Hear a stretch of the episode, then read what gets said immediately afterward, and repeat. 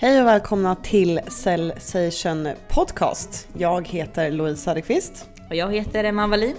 Och för er som är nya till den här podden så är eh, syftet här att vi ska slå hål på myterna som är kopplat till försäljning och inspirera fler till att välja en karriär inom just eh, försäljning. Vi bjuder varje vecka in en ny gäst och den här veckan så är det Magnus Detmar. Vem är det Emma och vad snackade vi om? Ja men precis, men Magnus han är eh, från eh, Helsingborg men har eh, bott och jobbat i Stockholm. Eh, Pluggat på Handels och jobbat ett par år på Deloitte som managementkonsult.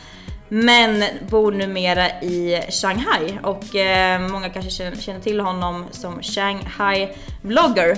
Men det vi pratar med Magnus om är egentligen hans eh, resa från att ta steget att eh, säga upp sig från eh, sin en karriär här i, här i Sverige och lämna familj och vänner till att då flytta till andra sidan jorden och till Shanghai. vi pratar om hur det är att jobba med sälj i Kina, olika kulturskillnader och hur säljprocesser ser ut. vi ehm, pratar också om hans jobb på Viewfin som är ett fintechbolag inom, inom blockchain. Ehm, Också hur man bygger sitt personliga varumärke i och med att han har då sin Youtube-kanal Shanghai Vlogger. Detta och en hel del annat. Så ett superspännande avsnitt som ni inte får missa. Yes, vi kör! Vi kör igång!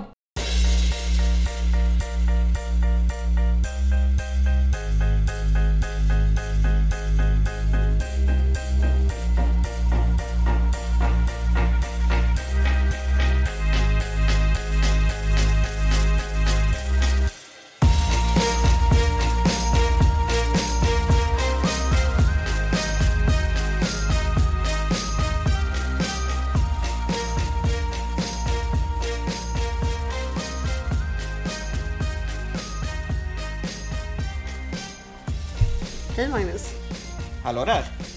Hej! Jag tänkte säga välkommen hit, men du är inte riktigt fysiskt här med oss. Du är faktiskt med på länk från eh, Vietnam. Exakt. Yes, men du bor i Kina, men du är på någon slags eh, semester just nu.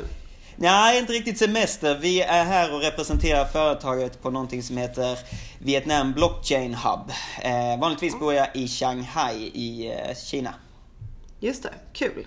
Du ska prata mer om blockchain lite längre fram, men bara för att kicka igång nu så tänker vi för de som inte vet vem eh, du är, berätta kort, kort intro om dig själv. Yes, jag är en glad skit från Skåne som har lite för mycket energi. Ehm, jag är uppväxt i en liten fiskeby utanför eh, Helsingborg som heter Rå. Ehm, men eh, mina föräldrar valde att resa runt med mig och min brorsa lite i världen så vi har varit på väldigt mycket konstiga ställen. Allt från ja, savannen i Afrika till konstiga gator i Venezuela och liknande. Och det är väl lite där jag har fått min inspiration från att bo i olika länder. Um, pluggat på Handels, jobbat på Deloitte i Stockholm, uh, bott i USA, Mexiko, Colombia, Kina och i Köpenhamn också. Wow, vi har mycket, vi har mycket att eh, ta från. Ja, verkligen. Till, eh, till det här avsnittet. Så vi, yes, Emma vi dyker väl på Ja, precis. Det blir en snygg övergång. Du, det är så inspirerande att du eh, kommer från, eh, från Skåne, sen så började plugga på Handel, sen kom till Stockholm, började en karriär på, på Deloitte som många säkerligen känner till. Men eh, resan från Deloitte och till där nu är faktiskt är i Shanghai sen drygt ett år tillbaka. Vad var det som fick dig att just ta, ta liksom det steget? Det är ju väldigt läskigt eh, kan jag tänka mig, bara sticka till andra sidan jorden och utan att riktigt ha något fast där och lämna vänner och allting sådant. Vad var det som gjorde det? Att du bara tog steget? Ja, alltså det är väl lite av min bakgrund just det där att eh, jag tycker det är kul när det händer någonting. Eh, det där vanliga vardagen är jag inte så himla bra på utan det ska gärna vara lite fart och flärd. Eh, så när jag pluggade på Handels eh, så var jag utbytestermin i, i eh, Peking och tyckte fan Kina är jäkligt kul. Eh, pluggade klart på Handels och som, som man blir eh, när man pluggar på universitet så blir man väldigt formad av den kulturen man är i. Eh, och eh, av någon väldigt märklig anledning så kom jag in på redovisningsspåret. Som är väl förmodligen det minst sexiga utbildningen som finns där ute. Mm. och då var det så, kom jag... Ja, jo men det är verkligen det och det hymlar jag inte med alls. Det är en jäkligt bra utbildning men den är inte jättesexig. Eh, men så var det så att jag fick ett jobb på Deloitte redan ett år innan eh, jag eh, ja, blev klar från Handels. Så jag började där på Deloitte som revisor. Och alla undrade, Magnus, varför blev du revisor? Och då tänkte jag, ja men det är väl ändå för att bevisa för mig själv att jag kan vara den här organiserade typen. Gjorde jag det ett par år, eh, hoppade vidare och blev managementkonsult där vi jobbade mycket med ett forensic-projekt. Men så en dag, eh, där den 28 mars 2017 måste det väl varit, Eh, så var det så att jag seglade över Bermuda-triangeln med min far. Eh, och då var det så att vi två, tre dagar ut någonting sånt så kom det en storm som var inte så beräknad. Eh, och eh, vi hamnade i denna stormen eh, och vi var mitt emellan Bermuda och eh, ja, Puerto Rico. Eh, och den pågår, pågick i flera dagar och så satt man där ute dag och natt i eh, ur och skur, det blåste och så bara tänkte jag så. Om, om det bara kommer en stor jävla våg nu och bara klipper mig. Bara för med mig ner i djupet här. Skulle jag vara, skulle jag vara så, ja, jag är nöjd med det jag har gjort. Två tidigare, ja, då hade jag säkert ja, sagt ja. Men just då kände jag bara, nej, nej, det är jag fan inte. Jag är inte nöjd med vad jag har gjort i livet hittills. Så efter det åkte jag hem, sa upp mig, flög till Kina med en enkelbiljett eh, och tänkte, ja, nu får vi väl skapa någonting här. Mm. Ja, så coolt. Så häftigt. Vad kan man ge för tips där till? Det är många som man tycker eh, inte vågar ta steget. Det kan vara att starta bolag eller eh, flytta till en annan stad, ett annat land. Vad eh, kan ni ge för tips där till de som ändå är i tankarna att göra det men de inte får tummen ur liksom?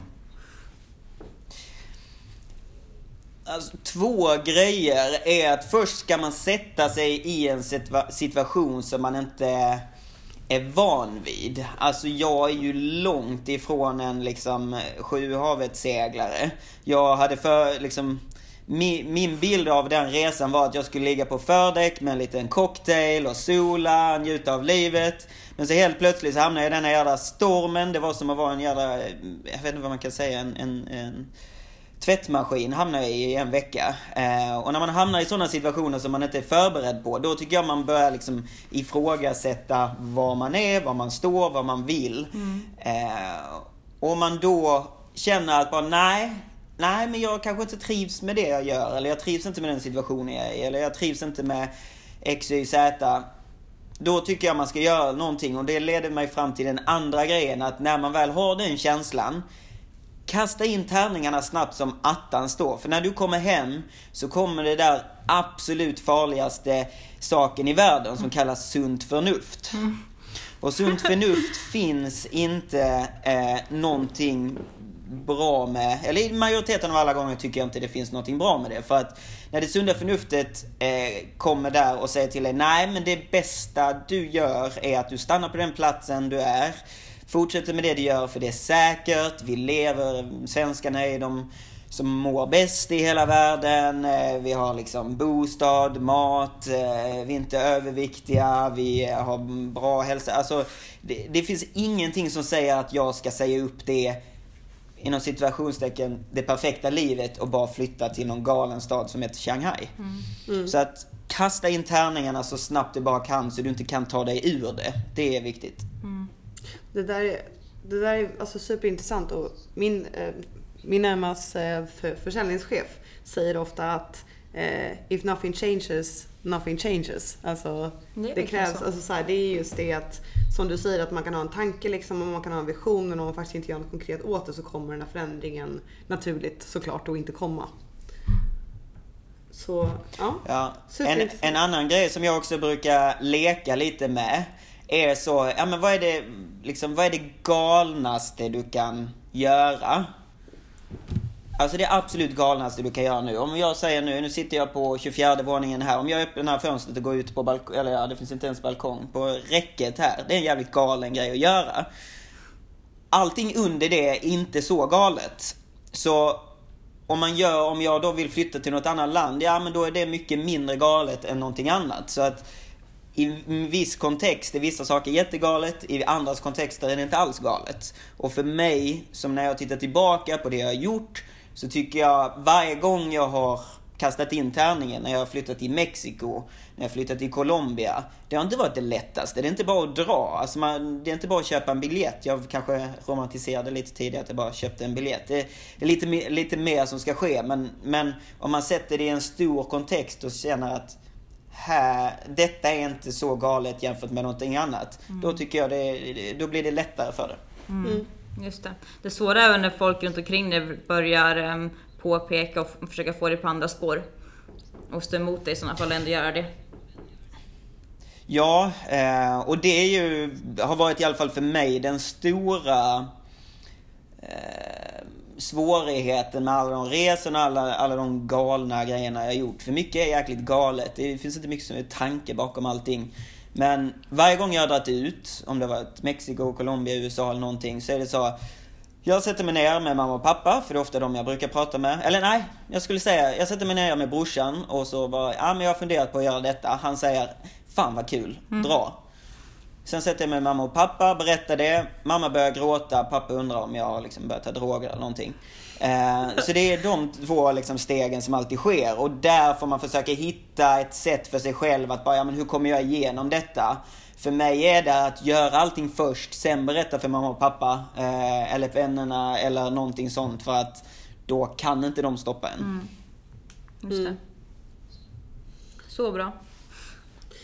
Eh, för att bara liksom glida över lite till, eh, till sälj och fortsätta på eh, Kina som du ju eh, är eh, bekant nu med sen du tog det här, det här steget. Hur, är, ja. hur skulle du säga att försäljning fungerar i Kina? Alltså hur är kulturen kring det? Hur ser säljprocesser ut? Hur tar man kontakt med nya potentiella kunder? Egentligen allting. Vad, hur är det i Kina att sälja? Ja, eh, det är väldigt annorlunda. Det är väldigt annorlunda. Här finns det liksom inga skrupler med vad man får säga eller inte säga, utan man är störst, bäst och vackrast. Man är bättre än Apple och Facebook tillsammans. Man, man skryter så fruktansvärt mycket. För att alla gör det, all marknadsföring gör det. Eh, så att man får bara acceptera det. Eh, sen så är det ett sätt att i Kina har jag märkt att det finns ett när man pratar hemma i Sverige så tänker man att ja, men det är en marknad med 1,3 miljarder eh, potentiella konsumenter. Och ja, det är det absolut. Men det finns också 1,3 miljarder säljare i det landet.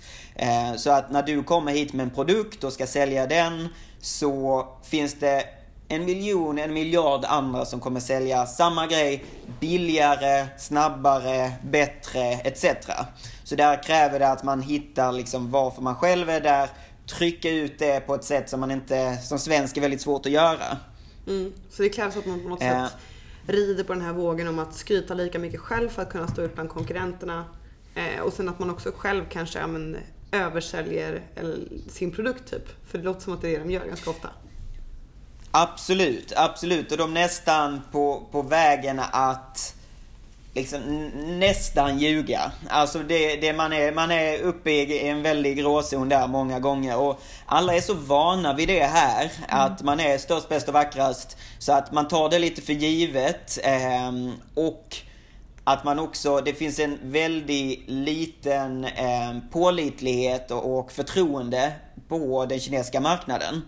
Som gör att eh, man, man måste säga de här orden och sen så försöker bevisa sig efter det.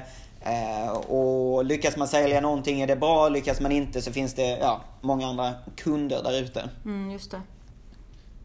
Men det är också väldigt annorlunda jämfört med eh, jag tänker att vi kanske kommer in på det lite mer senare, men, men min roll som account manager på ett företag som heter Viewfin. Men att sälja blockchain och att sälja konsulttjänster eller kläder som jag gjorde tidigare. Det, det är två helt olika grejer. Mm. Men jag tänker i och, med att, i och med att det ändå är så liksom utbrett med att man, man, man översäljer och man liksom lovar eh, guld och gröna skogar oavsett vilken produkt man har. Hur, alltså, hur, är det så att folk, folk förväntar sig att det är så liksom? Folk är ändå öppna att bli sålda till eller vad man ska säga. Ja, eh, alltså alla lovar det bästa. Um, och om man, om man väl låser en kund och bara så, ja men de vill ha vår service. Då tittar man tillbaka på sitt team och bara, kan vi leverera detta? Mm. Och kan man det, så eller kan man inte det så eh, anställer man tio nya. Eh, kan man det så bara ja, trycker man ut produkten. Ja, just det. Okej, okay, så ibland så har man inte ens klart det man faktiskt har sålt utan det är så här, okej okay, nu ska vi uppfinna det här eller utveckla den här appen som vi precis har sålt för 10 miljoner. Exakt, okay. exakt. Det är så. Ja men nu drar vi ut på en eh, rekryteringsrunda här på stan. Se om vi hittar några goa gubbar som kan sälja detta. Så eh, det, ja, det, det är jättemärkligt men det, det är så verkligheten fungerar. Eh, och i Kina eh, så är det så att för de som inte känner till den kinesiska marknaden är det så att det handlar väldigt mycket om ansikte. Att inte tappa ansikte, att vara det liksom ett, ett, en front figure som, som verkligen är super, super duper bra. Så att ytan måste alltid se superprofessionell ut. Du måste alltid sälja in din produkt som att denna är top of the line. Sen så vad är det som är bakom det? Ja, det går alltid att lösa i efterhand. Eh, medan i svenska mått mätt så är det, då vill man gärna ha en bra gedigen produkt och sen när vi har skapat en bra gedigen produkt, mm. då går vi ut och marknadsför mm. den. Mm. Jag vet många företag här i eh, eh, Shanghai då som, som, eh, de har inte ens en produkt. De har bara en jäkligt bra PR-avdelning. Eh, och eh, de har fått ut ett budskap och sen när kunderna bara liksom sa Ja ah, men nu vill vi ha detta. Ja men då mm. anställer de för att väl göra produkten. Men det är kanske ändå rätt, rätt väg att gå också. Vi kanske borde göra mer det i Sverige. För det känns som att många bygger för mycket på kammaren och sen så innan man går ut och testar den på marknaden så får de gå tillbaka och göra om för att det inte funkar. Eller att de, de tar in kapital väldigt tidigt och då går de, efter tre år så går det i konkurs för att de inte lyckas sälja produkten. Så kanske bättre att börja den här änden för att se att det faktiskt finns ett behov och en marknad för det. Ja, absolut. Och det, det är ju det som är en fördel i alla fall med en stor marknad som, eh, som Kina. Att du kan slänga ut en produkt som är lite halvdan, lite dålig, med buggar om man pratar med, om appar eller liknande. Och laddar 50 000 ner den, ja då kanske det liksom, då kanske man inte jobbar vidare på den och ett par miljoner laddar ner den. Ja men då känner vi, då får vi lite traction och eh, då bygger vi en seriös app. Mm. Eh, så att här är det så pass stor marknad så man kan slänga ut vilken skitprodukt som helst mm. och det kan funka. Börjar det flyga, ja men då gör man någonting mer gediget utav det. Just det. Mm. Mm. Magnus, du jobbar ju idag på företaget Viewfin som är ett fintechbolag i, i Kina inom blockchain. Eh, och eh, blockchain är ju super, super hett och på många läppas, äh, läppar idag. Men dels, vad är blockchain för de som inte är så insatta? Och äh, hur tror du att det kommer påverka framtiden med just teknologin blockchain? Så vi börjar med, om vi ska försöka ja. förklara, okay, vad är blockchain för något på väldigt basic nivå? Ja, absolut. Eh, det jag vill först förklara lite är att eh, jag jobbar som sagt på ett eh, företag som heter Viewfin.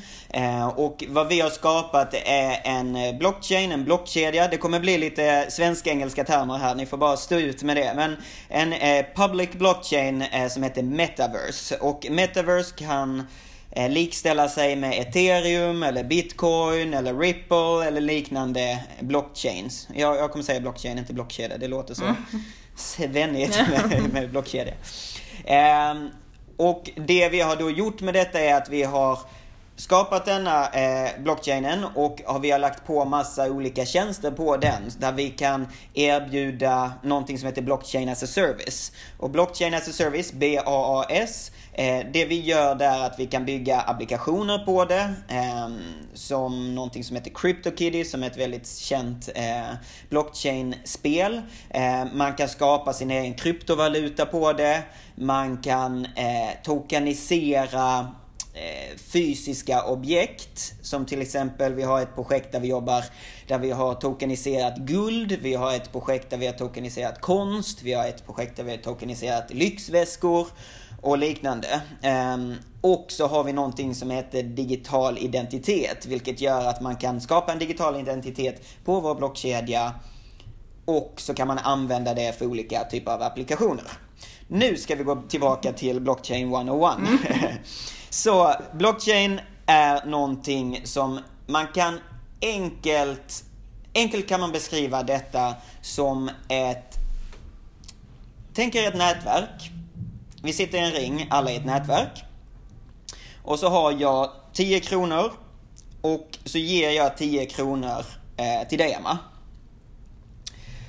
Och när jag har gett de 10 kronorna till Emma så ser alla i detta nätverket sätter sig ner och skriver ner Magnus skickade 10 kronor till Emma.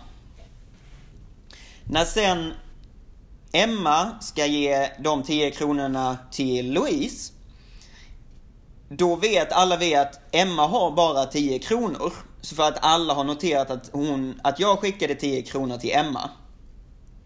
Detta gör att när Emma skickar då till Louise så kan inte hon skicka 20 kronor. För att då vet alla att ja, men då har hon gått och skapat någonting som inte finns. Mm, okay. För att i den digitala världen fram till för ja, nio år sedan ungefär så kunde man kopiera allting som finns i digitalt.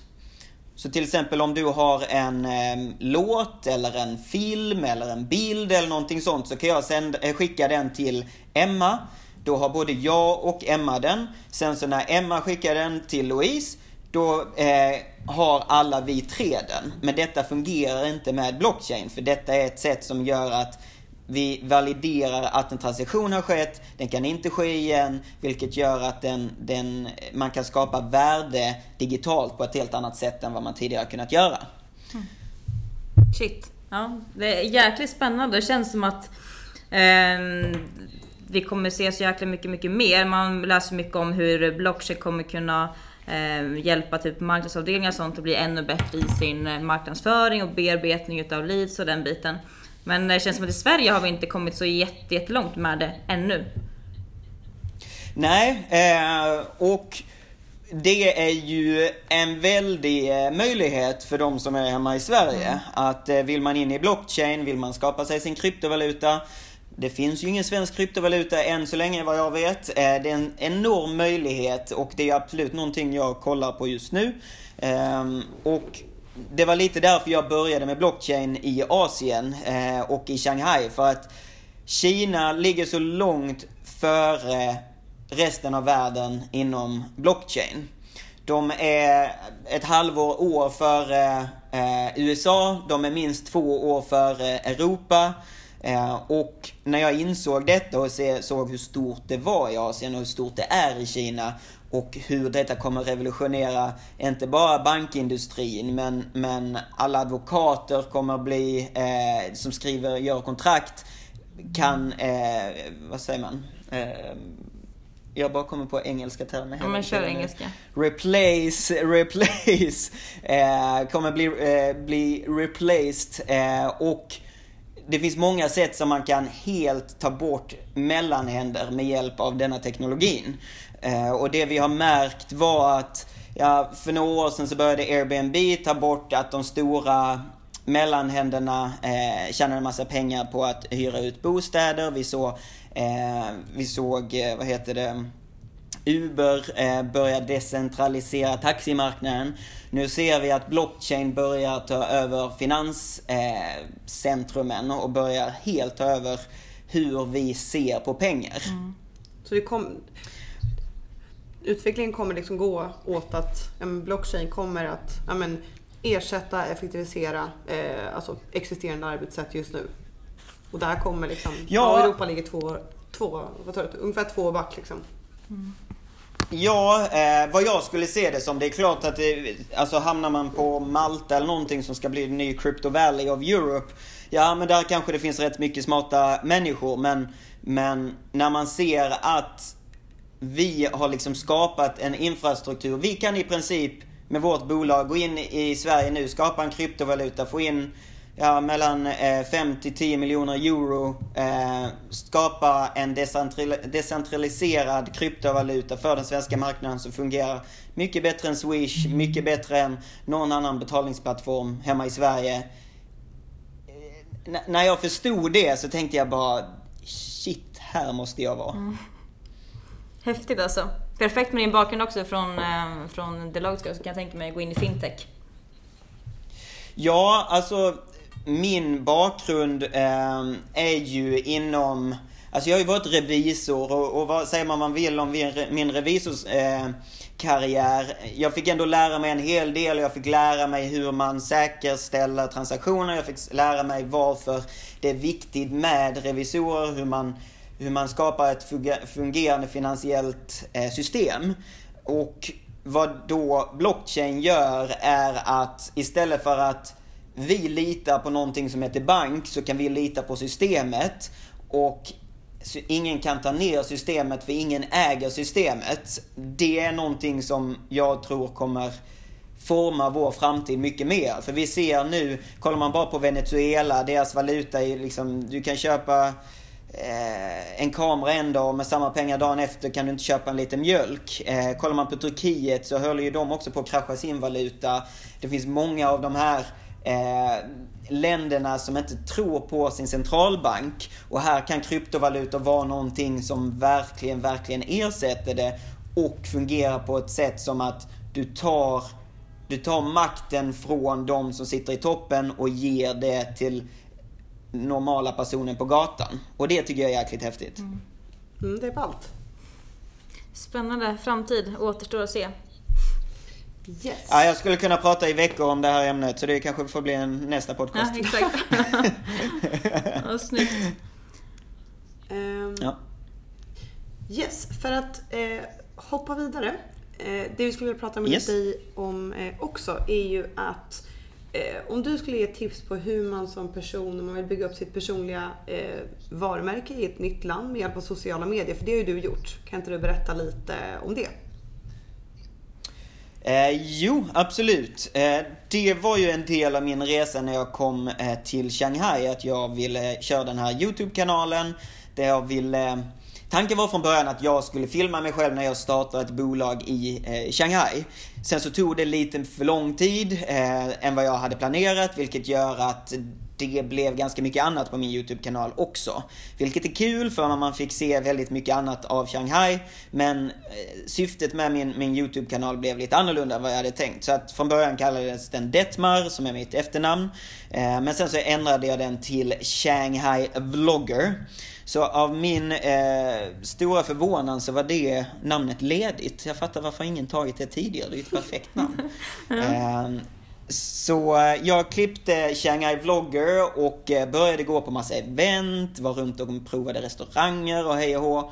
Och efter det så började folk liksom känna igen, fan det är han med den stora kameran. Ja, jo det, det är jag det. Och så eh, börjar man få lite så för, företagsgig, jag var och filmade för någon ambassad, för något ja, ett gäng blockchainbolag eh, och sådär. Och gjorde enkla reklamfilmer med det. Eh, sen så fick jag lite sponsrade produkter och liknande och så började det liksom generera någonting. Eh, sen så inte förrän jag skapade en video som jag är förmodligen minst stolt över. Eh, som heter How to find a fake Rolex. Eller How to find the best fake Rolex. Mm -hmm. Och jag måste, innan vi börjar prata om den videon, måste jag bara säga att det är, jag supportar inte att köpa fake grejer överhuvudtaget. Jag gör det inte själv, jag tycker inte om att göra det. Men en eh, snubbe på TV4, eh, som jag har haft kontakt med gällande min YouTube-kanal, han bara Mange, jag har sett en skitbra video där en snubbe går och köper fake grejer Hitta en fake-marknad, åk in dit, köp något konstigt och filma det. Och jag bara, aj, aj, alltså, ska jag göra detta? Ah, men så gjorde jag det och så kollade jag på hans video, han den andra snubben som heter Colin Broadcast som är en stor youtuber i Kina. Eh, och han är lite så, gör en liten skojig video sådär när han går och köper fejkgrejer. Så tänkte jag bara, nej men nu vill jag göra någonting helt annorlunda. Så jag tänkte, ja men jag ska göra en riktig sån eh, eh dokumentärvideo. Kalla fakta, undercover version av det hela. Så jag eh, satte på en GoPro på, på axelspännet på min väska och så gick jag in på en marknad som är alla vet vad det är för någonting här i Kina. Eller i Shanghai. Alla vet vad denna fake-marknaden är för någonting. Det är liksom hundratusentals turister som åker dit varje år. Det är som ett öppen eh, ja, Hötorgsmarknad liksom. Men jag gick dit, skapade denna undercover-grejen. Jag visade att ja, de tog upp någon jävla eh, katalog ur någon låda, kollade så inte polisen kom. Gjorde det lite så läskigt. Eh, och la upp det och sa att ja, ja, de sa inte att jag fick filma dem och bla bla bla. Ren och skär lögn kan jag säga. Eh, utan det var bara för att skapa lite drama. Och den videon fick, jag tror den har en och en halv miljon views nu. Eh, så varje gång jag träffar svenskar i, eh, eller ja, någon i Shanghai. Eh, så de bara, men är inte du den Rolex-snubben? Och då är det bara, oj, oj, oj, oj, oj vad har jag gjort för någonting? Eh, och då, är det, då kommer man till där så, vad, vad är bra PR? Och finns det någon bra PR? Eller finns det någon dålig PR? Eh, nej, jag tycker inte det. För den videon har fått min kanal att växa otroligt mycket den kanalen har fått mig att bli, eh, ja, mer känd i den stan jag bor i och den har öppnat väldigt mycket dörrar. Så att man kan tycka vad man vill om den videon. Jag är inte stolt över den videon men den, den har bidragit med mycket.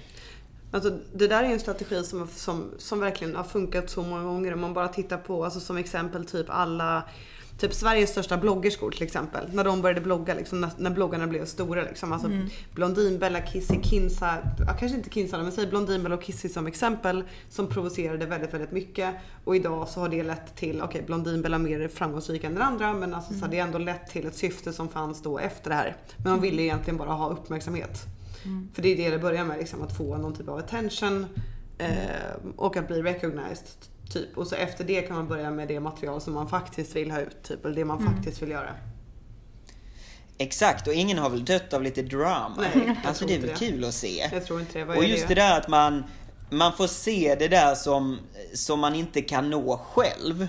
Det, alltså jag sitter ju inte och kollar på så eh, min granne i Shanghai, utan jag tycker det är kul att kolla på liksom någon som glider runt i New York eller någon som är ute och seglar på någon fin öl. Någonting som inte jag kan nå just nu. Det är det jag tycker är kul att kolla på. Mm. Sen så har ju jag, sen så är jag kille. Det hade nog hjälpt om jag var tjej eh, kan jag säga när det gäller visuella grejer. Um, och det, det är just det där, det man inte kan få och det som skapar reaktion hos en. Man kan säga vad man vill om det men det säljer. Och det är därför vi är på denna marknaden. Jag vill inte filma någonting som ingen kollar på. Mm. Man vill ju filma sånt som folk kollar på. Såklart. Men eh, om man, eh, för det känns som att ehm, just Youtube och influencer och det känns som att det blir ett större fokus på att bygga sitt personliga varumärke. Eh, och fler och fler börjar snacka om att de vill ha en egen Youtube-kanal men hur ska man börja och hur kan man börja? Har du några bra tips där till de som sitter där ute och okej, okay, hur fasiken ska jag börja? Jag vill göra X, Y, Z men man kanske inte är duktig på att filma, man kanske aldrig har gjort det tidigare. Det är lite främmande för hur man ska börja. Några alltså, tre enkla tips hur man kan komma igång. Okej, okay. Manges YouTube-skola. Mm. Kör. Eh, steg nummer ett. Köp ingen dyr kamera. Jag säger det igen. Köp ingen dyr kamera. För när du går och köper en dyr kamera på Mediamarkt eller Scandic Photo eller Elgiganten eller liknande så kommer den vara större än din egen hand. Den kommer aldrig vara med, den kommer vara där hemma i byrålådan. Du kommer inte förstå vad det är för något, hur man använder den. Det kommer bli skakiga bilder, det kommer bli röriga bilder. Utan det du ska göra, de absolut först fem videorna, oavsett om du lägger upp bilder när du bakar, när du går ut med hunden, när du är ute på någon öde ö, när du lever i en storstad. Oavsett vad du gör. Det första du gör är att du plockar upp någonting som alla har i vår ficka, vilket är en mobil. Den är en otrolig manik som kan skapa otroligt mycket värde. Så när du har den så filmar du de första tre vloggarna importera det i datorn, redigera det i någon gratisversion på, på uh, kanske iMovie eller liknande. Ops ej sponsrad måste man väl säga det här. uh, influencersamhället. Uh, och när du har gjort det, redigera de första två, tre vloggarna känner bara, ah, men nu, nu förstår jag liksom så. Då går du inte och köper en fin kamera, utan då går du och köper en mikrofon. För att mikrofon är någonting jag fortfarande har problem med. Eh, ljudet är essential eh, när det gäller video. När man sitter och kollar på en video så kan, är videon kast då kan man ändå sitta och lyssna. Men är ljudet kast då orkar man inte lyssna klar, eller se klart videon. Så skaffa en mikrofon. Det är det absolut första liksom. Inte någon dyr, eh, inte någon dyr utrustning, mikrofon, that's it. Det är det absolut första steget. Steg nummer två. Nu är det 2018, eh, 12 veckor till jul. Gud vad sjukt. Oj, Förstår ni det? alltså, 12 på veckor till jul. Ja. Det är helt galet. Jag vill inte tänka på det. Men eh, vi sitter här i september och spelar in detta. Ehm, och när, eh, när ni går ut eh, och ska göra detta då, hitta en nisch som är viktigt. Ni kan, eller som är, som är intressant eller som är annorlunda eller på något sätt. För att du kan inte bara idag kalla dig ditt eget namn och gå ut och säga nu ska jag få en miljon views för att jag ska visa hur jag går och fikar på stan.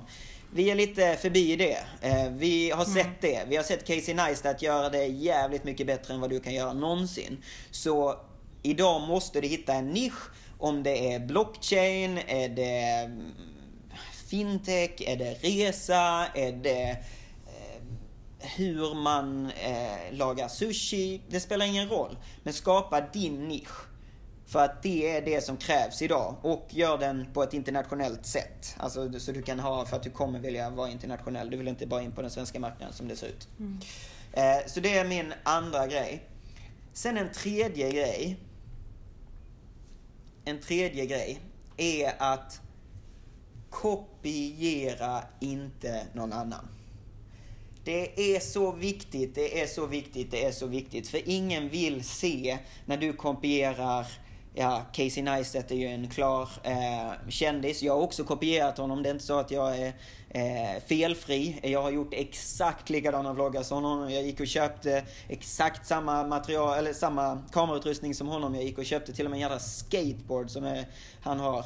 Eh, och det är noll views. För att folk vill inte se dig, folk vill inte se dig som en kopia av, av Casey Neistat. Folk vill se vem du är i ditt land, vad du gör på ditt vis. Och det kan låta väldigt liksom konstigt. Varför, varför skulle någon vara intresserad av mig? Jo, men alltså sitter någon i södra Thailand och kollar på en svensk som förklarar på eh, bra engelska varför, eh, jag vet inte, det är fint att gå på Stureplan jämfört med Drottninggatan. Ja, det kan vara intressant för någon. För att om, om man skapar en viss nisch inom det, och man skapar det på ett väldigt bra sätt, så kommer folk vilja lyssna på dig. Kopiera inte. Ehm, jag, det, jag vet ju också, jag blir influerad av väldigt många och det är lite därför jag har denna Shanghai eh, vlogger. Eh, för att, alltså, för mig, jag ville skapa någonting kring Shanghai. För jag tycker Casey Neistat har tagit över New York, jag vill ta över Shanghai. Det var därför Shanghai Just det. vlogger. Nu håller jag på med och startat upp en ny YouTube-kanal som är väldigt, väldigt liten än så länge. Som heter bara School of Blockchain, vilket är ett eh, ganska töntigt namn. Men man fattar direkt vad det är. Men jag utbildar folk i, i blockchain. Eh, och eh, det, den kanalen kommer jag jobba mer med där jag bara står och pratar och förklarar som den dåliga introduktionen jag gjorde av blockchain tidigare. Jag brukar göra den bättre på engelska. Eh, men, men att jag mer liksom tydligt förklarar detta är School of Blockchain, jag utbildar blockchain. Shanghai Vlogger, ja det är en vlogg från Shanghai. Det är tydligt. Mm, så här att budskapet är tydligt och att budskapet också eh, differentierar sig från vad som fanns tidigare på något sätt. Ja. Det är lite key, key takeaway. Och att slösa inte, slösa inte pengar på eh, onödiga kameror, men ha en mikrofon. Ja. Så man hör vad du säger. Ja, absolut. För det är, kollar man tillbaks på mina, många av mina videos. Alltså jag bara, vad, vad tänkte, varför la jag upp de här videorna? Ni hör ju inte vad jag säger. Det är liksom, jag sitter och babblar om något helt random i någon vindbrus när jag kör min skoter. Det är ingen som vill lyssna på det. Det är bättre att bara ställa sig helt upp och ner, prata till kameran, sen köra skoter. Rimligt. Mycket bra. Men du Magnus, du har ju egentligen, som du berättade, du har lämnat allt i Sverige för att helt enkelt börja, börja om med din, eh, börja om, men starta en karriär i, i Kina helt enkelt. Om någon, till någon som sitter och lyssnar på den här podden och som tänker att, ja, men som typ sitter i en segelbåt vid Bermudatriangeln och det stormar och bara det här livet är inte bra om det kommer en våg nu. Och man är såhär, jag kommer nu dra jag till Kina och kör. Vilka tips vill du ge till en person som liksom lämnar allt och startar en karriär i ett helt nytt land egentligen? Ja, alltså jag hoppas ingen sitter i en storm i en Bermuda-triangel igen. Nej, jag rekommenderar det inte alls, men jag förstår din mening. Eh, om, om man skulle eh, om jag skulle rådgöra någon att bara dra som jag gjorde var att först och främst gör det. Bara gör det. Har du en tanke att göra det Ehm, då är det det här klassiska exemplet om du ligger på dödsbädden och funderar, ska jag göra det eller har jag gjort det eller har jag inte gjort det? Då tror jag i de flesta fall du vill säga, ja men jag gjorde ändå det. Så gör det för det första. När du kommer till en helt ny stad, ehm, det jag brukar göra eh, vad är det, eh, Maslows trappa eller vad är det mm. Jag börjar, brukar eh, börja med, ha någonstans att bo där du känner bara så, ja ah, men det här är säkert, safe, jag kan ha mina grejer framme, det är inte någon som kommer och snor någonting. Eh, jag känner mig ändå relativt bekväm där. Börja med det. För att vad som än händer så kan man alltid liksom luta sig ditåt. Det är den absolut första grejen. Eh, sen så försöker jag alltid när jag kommer till ett nytt eh, till ett nytt land eller sådär. Eh, oavsett om jag kommer till liksom Colombia eller Mexiko eller Kina eller liksom Köpenhamn till och med. Då är det bara att försöka hitta någon form av community. För att i community så kommer du lära känna personer som är intressanta, du kommer få möjligheter, du kommer, du kommer göra grejer som du kanske vill göra men inte visste att du ville göra. Eh, och där är det jättebra, alltså tränar du eller spelar någon sport eller gillar film eller läser mycket eller ja, har intresse, intresse inom blockchain. Ja men gå till de eventen då och prata om det och prata med de som är där. Mm. För att det kommer generera dig till nästa steg. Ehm, om du är ute efter ett jobb, då kommer du hitta jobben där, för det kommer alltid vara någon som bara, ah, men det här är en glad check eh, svensk som, som vill ut och, och, och eh, liksom upptäcka världen och, och, och, vill jobba. Då kommer du alltid få någon anställning eller något sånt. Eh, pluggar du är det också jättebra att, att man skapar lite andra liksom communities kring det. Ehm, men att, att man liksom söker sig utåt. Sen så har jag också en eh, tumregel för mig själv.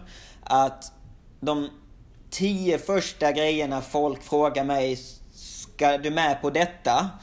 När jag kommer till ett ny, nytt land säger jag alltid ja. Oavsett om det är bungee jumping eller liksom plocka svamp eller eh, vad den är så säger jag alltid ja. För att det kommer sätta dig i situationer som du aldrig kommer liksom aldrig trodde att du skulle komma i och de situationerna kommer du lära dig otroligt, otroligt mycket om. Mm. Så bra. Verkligen. Typ det här med tio första grejerna man blir inbjuden. Det hade varit så spännande att göra också. Bara, får vi se om ja, vi kanske borde köra från och med nästa månad. Ja. Jag Se vad bara, kan bli vad som helst. absolut ni borde göra det. hade varit skitkul. kan bli vad som helst. Jo men just det där, för jag, jag vet själv alltså det är inte så att jag har varit så jätteadventures eh, och liksom gjort massa konstiga grejer. Alltså jag har också en vardag och det är många grejer som i Stockholm liksom, ska du med på det? Nej men klockan är sju, jag ska träna, sen ska jag gå hem och, och liksom kolla någon Netflix-grej. Ja, jag har också varit den personen. Men ibland så tror jag det är bra att bara liksom pusha sig själv så, ah, men det här är kanske inte riktigt vad jag vill men, mm. men jag provar det för jag kommer säkert i kontakt med någon. Mm. Eh, och det var lite så jag blev headhuntad på det jobbet jag fick också för att jag en, eh, en singaporian som jag pluggade med i Peking för hundra år sedan. Eh, som jag träffade på ett sånt här blockchain-event som jag egentligen inte skulle gå på men, men eh, en polare till mig bara Jo men du ska med på detta. Så ja, ja jag hänger väl på. Och så kom jag dit, träffade honom, bara tjena och så pratade man lite så ja vad har du gjort? Ja, jag jobbar där och där. Ja okej. Okay. Och sen några månader senare så hörde de av sig. Och bara, eller hörde han av sig och sa så, eh, vi behöver en eh, marketing manager. Eh, och eh, jag har skickat mitt, ditt CV eller din profil, eh, LinkedIn-profil till dem. Eh, och de tycker du passar. Skulle du vara intresserad? Och eh, på den vägen är det och nu jobbar jag på en av Kinas största blockchainbolag. Så att man ska aldrig säga nej. Nej. Och det blir också att du sätter dig själv i rätt eh, situationer. Eh, oftare än vad man gör annars. Ja. Mm. Så bra, men vi börjar faktiskt närma oss slutet. Ja. Nej! Ja, Jag har mycket jag kan prata om. ja men det får kanske bli ett till avsnitt om bara blockchain kanske. Absolut. Ja. Men eh, du, om man vill komma i kontakt med dig, hur gör man det enklast? Ja, alltså man får ju alltid promota sin egen YouTube-kanal, Shanghai Vlogger. Eh, sen så är jag relativt aktiv på LinkedIn. Eh, där heter jag bara Magnus Detmar, D-E-T-T-M-A-R.